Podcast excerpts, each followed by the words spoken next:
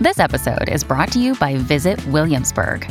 In Williamsburg, Virginia, there's never too much of a good thing. Whether you're a foodie, a golfer, a history buff, a shopaholic, an outdoor enthusiast, or a thrill seeker, you'll find what you came for here and more. So ask yourself, what is it you want? Discover Williamsburg and plan your trip at visitwilliamsburg.com. This episode is brought to you by FX's The Veil, starring Elisabeth Moss. FX's The Veil is an international spy thriller that follows two women as they play a deadly game of truth and lies on the road from Istanbul to Paris and London. One woman has a secret, and the other has a mission to reveal it before thousands of lives are lost. FX's The Veil, now streaming, only on Hulu. This episode is brought to you by Saks.com. At Saks.com, it's easy to find your new vibe. Dive into the Western trend with gold cowboy boots from Staud, or go full 90s throwback with platforms from Prada. You can shop for everything on your agenda, whether it's a breezy Zimmermann dress for a garden party or a bright Chloe blazer for brunch. Find inspiration for your new vibe every day at Saks.com. Welcome to the New Books Network. Welcome to the first episode of a channel that I still have to name, but thank you for agreeing to talk to me about your book. Can I ask you to introduce yourself? Absolutely. My name is Leigh Claire La Berge from Virginia. So I go by my first and middle names. Um, so it's Leigh Claire. I am a professor of English at the City University of New York, the BMCC campus.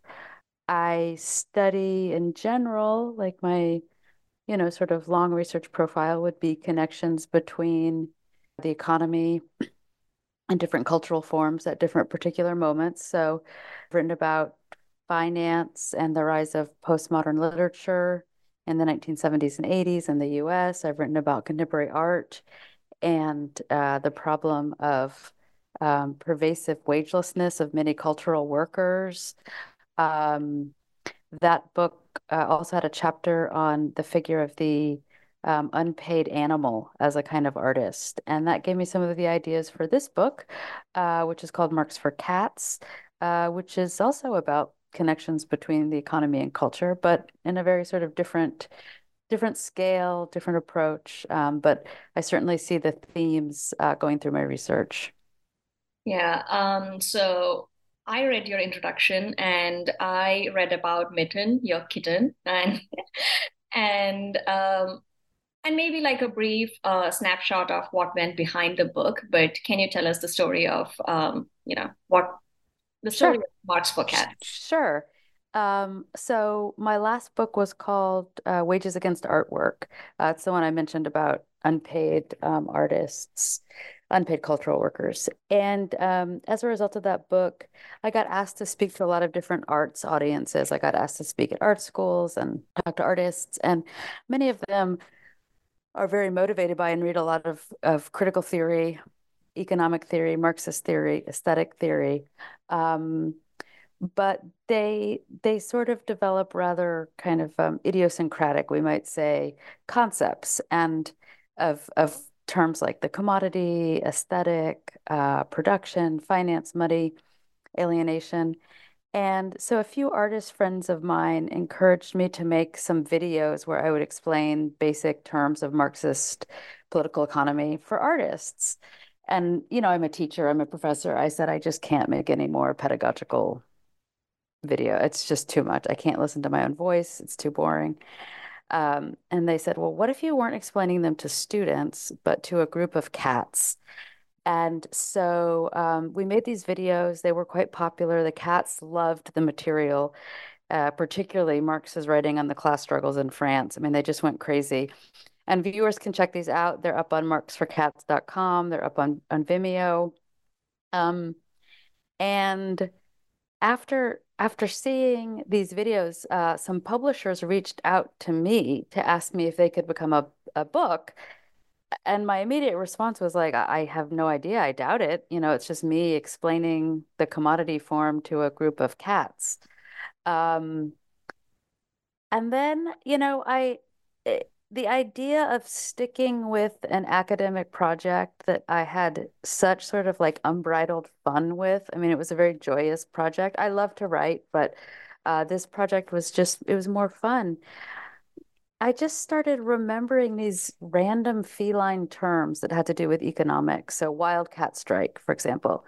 It's a kind of strike not supported by a union. I mean, we still call them wildcat strikes, but the term is of um, early 20th century origin um, or wildcat banking. It's a form of deregulated banking. It was very popular in the Midwest US in the mm, 1840s through 1870s, um, 80s. And, you know, then of course I thought that's just, that's just domestic cats. A wild cat is a, you know, a feral domestic cat or like a, a, a small lynx or something. But then I started thinking like, oh my God, the Black Panthers, you know, here's this radical Black organization calling for an abolition of of capitalism, claiming that capitalism is a fundamentally racist order. And they name themselves after a panther, but that's a cat. You know, they name themselves after cats. And um, and this is right when the pandemic was was setting in. So this was early 2020. And uh, very soon I just sort of found myself trapped in this weird Marxist cat universe where I would think of every economic moment I could imagine and wonder if there was a cat presence there. And there there was. And I mean there were in so many. Um, and so that's how the book sort of started to take shape. Yeah, I also read that um, did I read it or did I just imagine? Uh, your your uh, cat mitten came to your dreams. that was at the end of the book. Yeah. At the end of the book. Yes. I mean, the um, you know, the book is it's many things. It's a it's a satire of of academic writing, particularly sort of like the Marxist male monograph, you know, or anarchist male monograph, something like Debt, the first five thousand years, or uh, passages from antiquity to feudalism, uh, or the long 20th century, this sort of huge longue durée of a time period. So in a sense, it plays with that, but it but it also is a serious question. What should the relationship between Marxists or people interested in, in radical political economy and animals be? And um, the mitten uh, was my cat for many years. He passed away in 2016. But yeah, two years later, he came to me in a dream and sort of told me to to get with it, like to really start to think about animals in a more a more critical and a less sort of sentimental register. Um, and and so he did in part motivate uh, the book in a way that's that you know that feels very nice. That's very very sweet.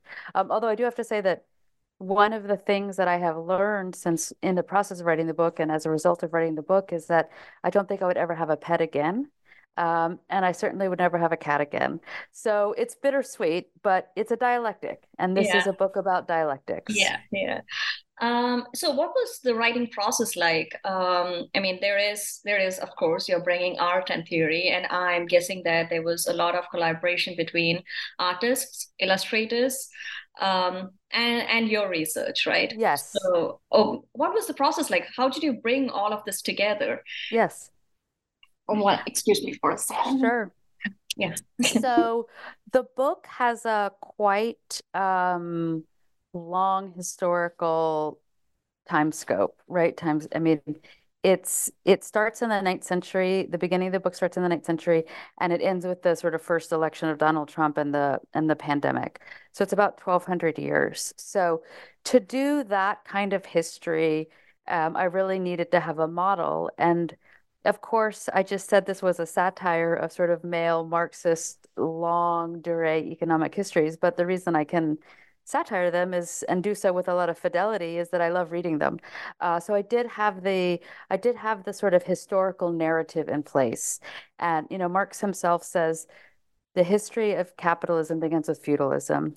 Therefore, any investigation into capitalism starts in the in the Middle Ages, um, and so that's where I started. Um, that was the hardest and most difficult for me to write about because it was so far out of my sort of um, purview um, as a as a sort of literary historian and critical theorist. And then the closer we got to the 19th and 20th century, the more comfortable um, I became. But I relied on, you know, um, some really wonderful scholarship. And in the acknowledgments, um, I cite a few books that I had also cited, you know, in a footnote in the in the text, but I say these are books that really gave me a bold vision of what a writing process could be in terms of an academic book.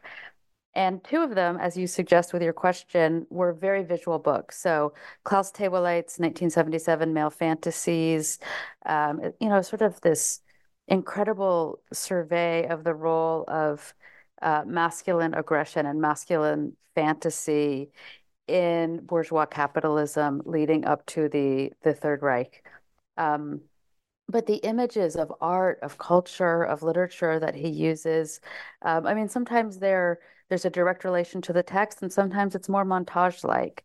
Um, and so I really wanted to follow that. So the book has about 100 images, a few of which I commissioned, uh, but many of which I didn't. I found in, in archives. Um, the amazing thing about writing about the Middle Ages is the the visual record. And, you know, the book, the subtitle of the book is A Radical Bestiary. And a bestiary is a book of animals that is illustrated. Um, and and I use some of these illustrations, but that was another one of my models was was the bestiary was a book that tells stories about animals through pictures and text. Sometimes there's a direct relationship. Sometimes there's an associative relationship. I like the feeling as a reader that that engenders. Um, there's a sort of imaginative and playful space. Um, another book that I've that I was so uh, have been so moved by is um, Sunaura Taylor's book Beasts of Burden, um, which is about disability and animal studies and animal rights. Uh, and she herself is a painter, and she used her own paintings um, to illustrate this book. Um, and you know, her book Beasts of Burden and um, and and male fantasies, they're they're capa- they're capacious at the level of the imagination. And I read so many academic books that are so smart, so well argue- argued, so well researched, but I wouldn't necessarily say they go on flights of fancy, you know? And this whole book is a kind of like flight of fancy. Like if we follow hundreds of thousands of cat references through 1200 years, where do we arrive in terms of the relationship between what the economy is and what an animal can embody and signify, and what might be other possible permutations of that. So, in a sense, it's a very speculative book, um, which just made it such a delight to to write. You know, it was it was really a fun book to write. And also, who doesn't want to look at cat pictures all day? I mean, who knew that that could be an academic pursuit? Yeah, uh, exactly. Um, I mean, I would say when you think about Marx and reading Marx, Marxist writings, it is well, at least for me, it is a different uh, task altogether to read it once and then to interpret and to understand what the heck that essay is about. And that is generally our approach towards academic writing that it is serious, it has to be serious, right? But you're bringing in a flair of fancy. It is, like you said, you had fun writing it, and there is capacious imagination, you know, in bringing these two worlds together. So, um, is this really your approach to, you know, writing, like academic writing in general, or is it a, a tradition that you're trying to bring into your writing? I mean, I don't know what it would be for other people. It's an interesting question. Um, I think that the you know the book was published by Duke uh, University uh, Press. They published my last book too, um, and if you if you look at the different editorial uh, profiles of Duke, what their what their editors are looking for, many of them say that um, they're interested in books that are that speak between disciplines, that span disciplines. And I sort of wonder what the future of academic publishing is. Like, first of all, what are what are the what is the ability of any particular academic discipline to reproduce itself? Well, in the discipline I'm in, English, it's not great. I mean, people retire and positions are not being filled. Um, graduate students are not getting jobs. Um, so what does that do to the disciplines and the solidity of the disciplines? That's one question. Another question is what happens to academic monographs when people no longer need them for tenure because people no longer get tenure because no longer tenure track jobs. I mean, that's that there's such a relationship between academic publishing and a certain arc of a supposed academic career trajectory that many people no longer follow. I mean, they might want to follow it, but there's not an infrastructure there. And I sort of imagine or I sort of wonder if if Marx for Cats speaks to a kind of um, hope for a different academic publishing, not bound to disciplines, not bound to sort of the same kind of career trajectories, not because it wasn't good and, and, and not because the disciplines weren't fruitful, but because there there's the infrastructure that sustained them is disappearing. And so if that's the case, I mean, I'm a, you know, I'm a professor now. I don't I don't need to write more books. I do it because I enjoy it. But if that is the case, like what would we want of our publishing? I mean, many of us do deeply enjoy our research and deeply want to share it and have a community. But what does that community look like in a sort of para academic form? And so I, I, wanted a book that, you know, my hope for the book, I mean, I, I will only know this based on people's reaction, but my hope for the book is that people uh, with with a background, theoretical background in Marxism, economic background, could read and enjoy the book, and people who didn't have that and wanted it could get something from it. And that, and in a way, it would be not only an interdisciplinary book, but a book that doesn't require a special a specialty, a theoretical specialty, to really get something out of thinking about our current ecology in a moment of crisis and what the relationship is between human and non-human animal life in this particular conjuncture. And that's, you know what, that's a hard enough topic. Like, why not have fun doing it? Like, why not have fun producing that kind of work? Why not have fun reading about it? Again, I don't know because the book is just out, you know, a few for a few weeks. Um, but that was my hope for it. Yeah. Yeah. This episode is brought to you by Saks.com. At Saks.com, it's easy to find your new vibe. Dive into the Western trend with gold cowboy boots from Staud, or go full 90s throwback with platforms from Prada. You can shop for everything on your agenda, whether it's a breezy Zimmermann dress for a garden party or a bright Chloe blazer for brunch. Find inspiration for your new vibe every day at Saks.com. So um, let's talk more about the book. Um, so some of the takeaways for me was uh, one was about the you know the symbolism of the feline symbolism in language, in politics, economy, culture. I mean, even as I was reading it, I was like aware of um, the number of symbol symbolism or number of symbols or, and metaphors we have in the language itself right? In the english language. And uh, how it appears as you make it clear through you know various examples uh, like the british empire and the lion for example or the black panther that that you just mentioned about and it is actually asking us to focus on this interspecies relationship or the coexistence of um, humans and animals uh, in the environment, right? And to think beyond the Anthropocene. So, um, well, my broad question for you is what is the advantage of thinking about economic history through cats or thinking about cats through Marx or economic history? Yeah, it's a great question. I think a little bit it depends on where you're coming from as a reader, right? So um, my my sort of ultimate utopian fantasy for this book would be um, anybody who likes cats is a potential ally in an interspecies Marxism, right? That's the Sally of the book. I mean, that's a sort of grand dream of the book um, that all cat lovers are potential comrades. You know, that's the term I use in the book. Um, I was really influenced by Jodi Dean and her thinking about about the comrade. Um, so that's that's one way to answer the question. Another way to answer the question, or another way to think about the question, um, is that you know I think probably mm, since 2007 2008 there there really has been a um, an emergent field. I mean I don't know if we would yet call it a discipline. I don't think so, but of animal studies and the academy, whether this is animal studies as history, uh, literary and cultural studies of animals, um, sociology of animals. Uh, anthropologists are just doing incredible work in animal studies.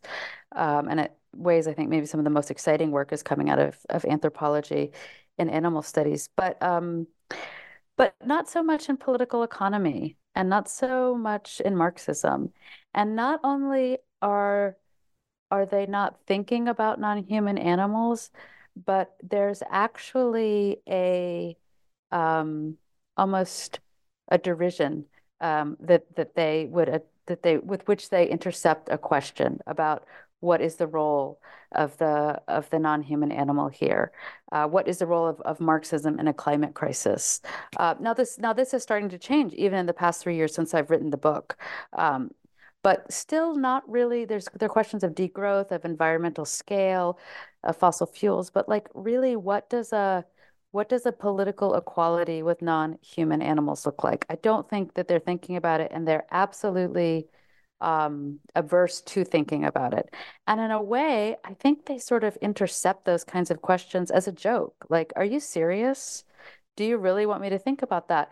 And so part of the point of the book is to say, or the joke of the book, Marx for Cats, is to say, you're going to treat this question as a joke anyway. Marxism and animals. Like, so let's make it a joke. Um, but it's also you know with with that moment with that sort of satirical intent or the idea of that joke there there also is an absolutely genuine question um, to ask which is um, i see so many critical theorists i see so many marxists. In the book i show that that their love of animals goes back hundreds of years. They have these intimate loving relationships with an animal with with whom they are in a sort of ownership relationship toward a pet. Um, but that does not become a sort of model for a larger concept of political care and comradeship.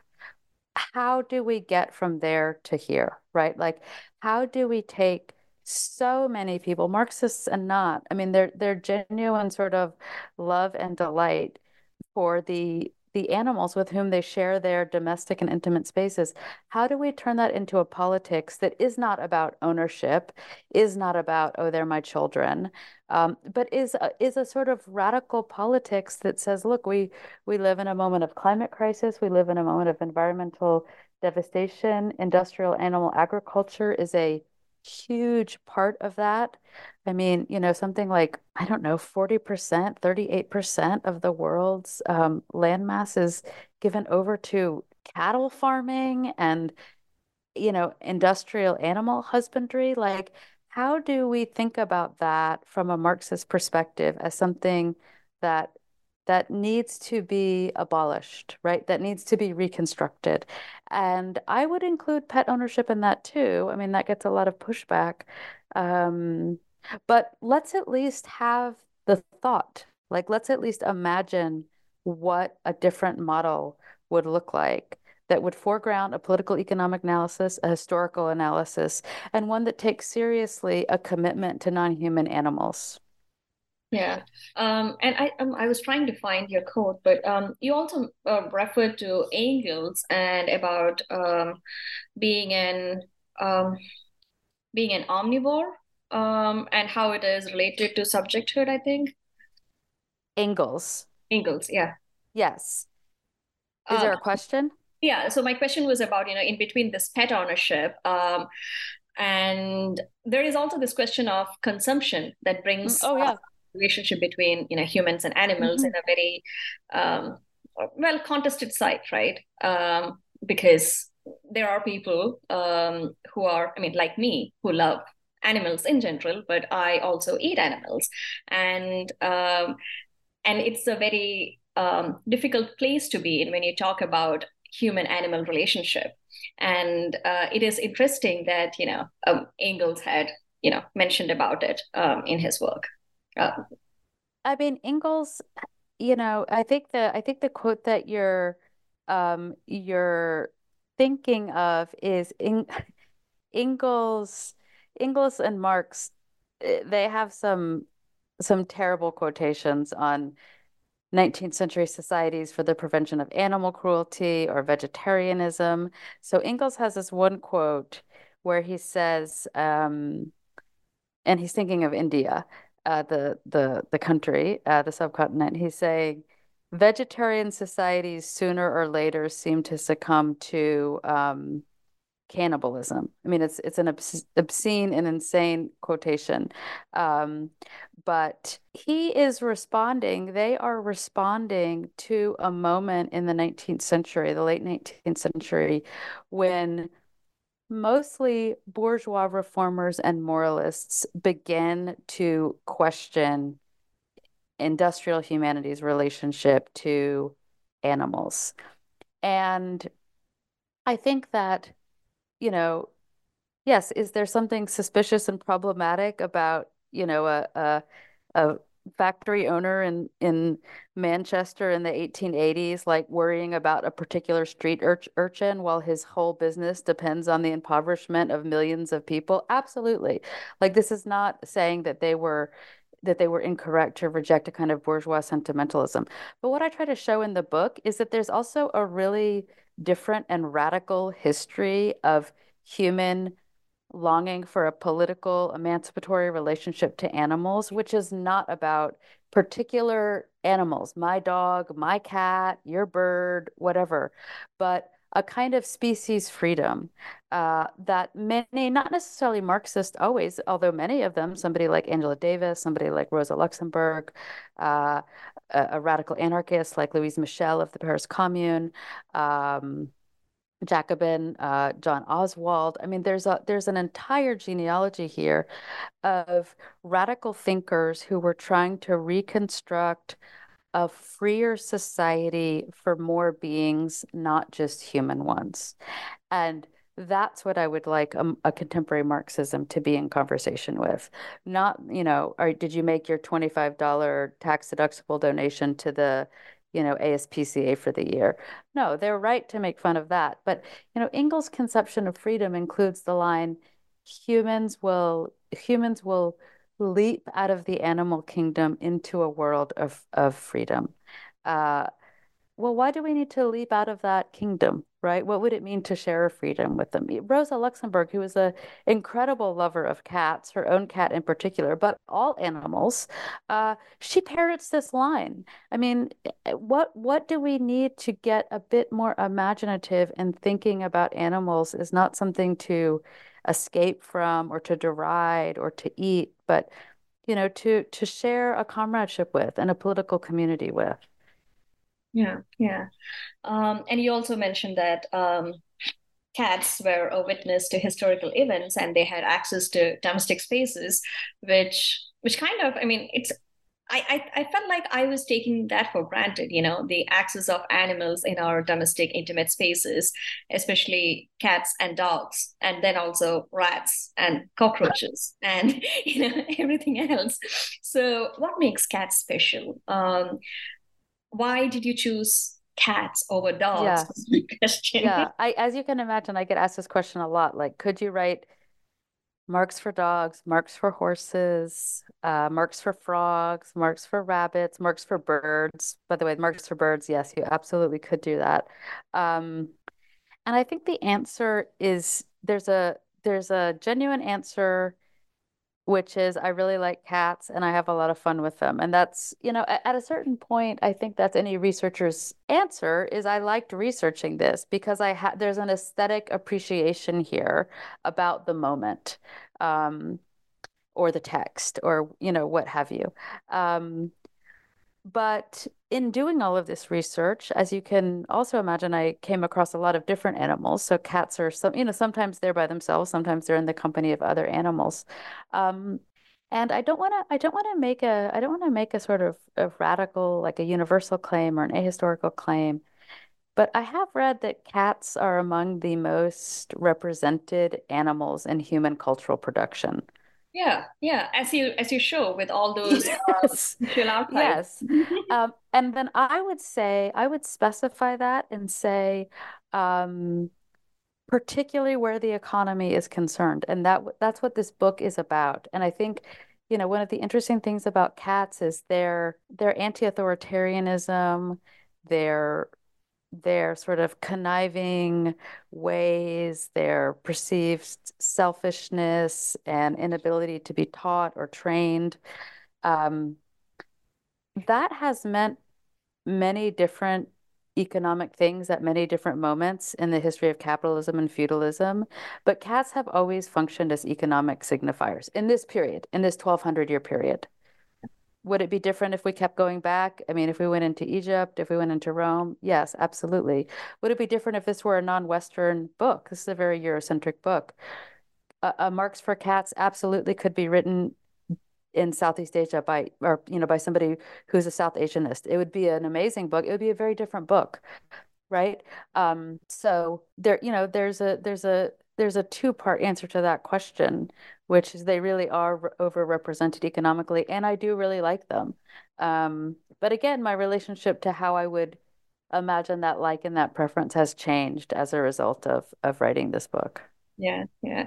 Um, so my final question, because my area is film studies about cat and films, um, which I think would be like a you know a continuation of everything that you have covered you you have i mean your archives cover a lot of literature cultural symbols and everything but um, i was a little disappointed to not see any um, you know film references but i understand because of the time period uh, you have covered or did i did i miss yeah there's uh chris marker Oh, oh, Chris Marker. Yeah, I enjoy his films. Um, so one example that came to my head was uh, Fuses, which is again, it is an experimental film by Carol Schneemann. Uh, oh yes, yeah. Uh, so it actually, you know, it is yes. related to cat as a witness to, you know, yes, a, sexual event. Yes, um, yes. Um, and then I also thought about Princess Carolyn in BoJack Horseman. Um, but anyways, um, in Fuses at least. The cat is a witness. The cat the camera itself becomes uh, the cat's eyes. And it is it is the cat's vision that uh, we get as humans. So there is some kind of um, even though it is through a machine and through imagination there is still like a human animal connection uh, to witnessing a very intimate moment over there, uh, which which was something that came to my head when I was reading your book. Um, are there any other uh, you know interesting cat stories from media that you uh, that you wanted to include but could not. And I'm sorry I missed the Chris Marker reference. Yeah, the a Grin Without a Cat. Uh, you know where he actually uh, has this great line I quoted in the book where he says, um, "A cat is always." on the side of freedom or always suspicious of power but it's a comment about nixon about richard nixon so it's a wonderful um, yeah, it's a wonderful moment. And the Carol Schneemann, yes, I knew that because I, I make reference to that in my previous book, uh, Wages Against Artwork, um, when I write about animals and artists. Um, there's so many. I mean, th- that's the answer. There's so many. And the book could have been, it could have been twice as long. I have a hundred images. That was a compromise with the press. I could have had 200. It could be a whole book of, of, of cat images. I mean, it's, it's genuinely such a rich subject area. Um, someone just sent me a quote this morning about Levi Strauss talking about his cat, and I have this little section on post-structuralism and structuralism, and I didn't know that. And I mean, you know, as you can imagine, having published a book like that, now I'm just absolutely deluged with cat anecdotes of things that I missed or, you know, couldn't couldn't fit in or knew about. Um, I think some of the some of the more surprising ones um, you know, Frederick W. Taylor, uh, who, who essentially invents the the engineering and automative processes for assembly line work through Fordism, works with with Ford. Um, Ford himself, who got his idea from watching industrial animal slaughter, but that's a different story. But he, you know, Taylorism is about repetition, rep, like monotony and repetition, deadening of skill to produce the the most objects in the shortest amount of time. He trained his cat like that. He came up with his cats name like that. So you know it's these these odd little anecdotes that you're just reading or the fact that karl marx's um, family surname is Katzenelnbogen, which means cat's elbow in German. And and if you go to the Jewish cemetery, Today, outside of Venice, Marx's ancestors are buried there and they all have cats on their graves. This is from the 15th and 16th century. I mean, there are just so many of these wonderful anecdotes. Yeah, I wish I could have included five more pictures of the Marx family grave filled with cats uh, in Padua at the Jewish cemetery. But, you know, one has to work in the bounds. Yeah. Uh, but I completely understand uh, you being inundated with cat pictures and cat anecdotes now because uh, one thing that the book did for me was to, you know, start thinking about cats in a way that I have never thought about cats before. It is, um, like I said, oh, cats have access to domestic places right um, like in in my house i don't own a cat but we have like stray cats who would just walk in and walk out as they please and um, they don't care for authority uh, they don't care for boundaries they don't care for anything. They just you know come and leave as they please. And and about representations of cats in you know cinema and popular culture as well. So um, in that way i think the book is like marvelous. It it is like igniting that thought about oh cats. Thank you. I mean that's you know that's my hope. I said one hope for the book is that every cat lover becomes a Marxist, but the other is that people who are not attuned to cat references start seeing them everywhere, and that that becomes the beginning of a sort of, you know, Benjaminian associative political imagination. Um, so I'm glad that it's it's worked on on this one re- reader at least. yeah, I think that's a good note to end our episode, and I it was amazing talking to you about, about, about your book, reading your book, and then talking to the author about it. So thank you for uh, taking time. Uh, You're to... welcome. Thank you for for having me. Thank you for reading it. It was really nice to be in conversation with you too. Yeah, thank you. Have a great day. Thank you.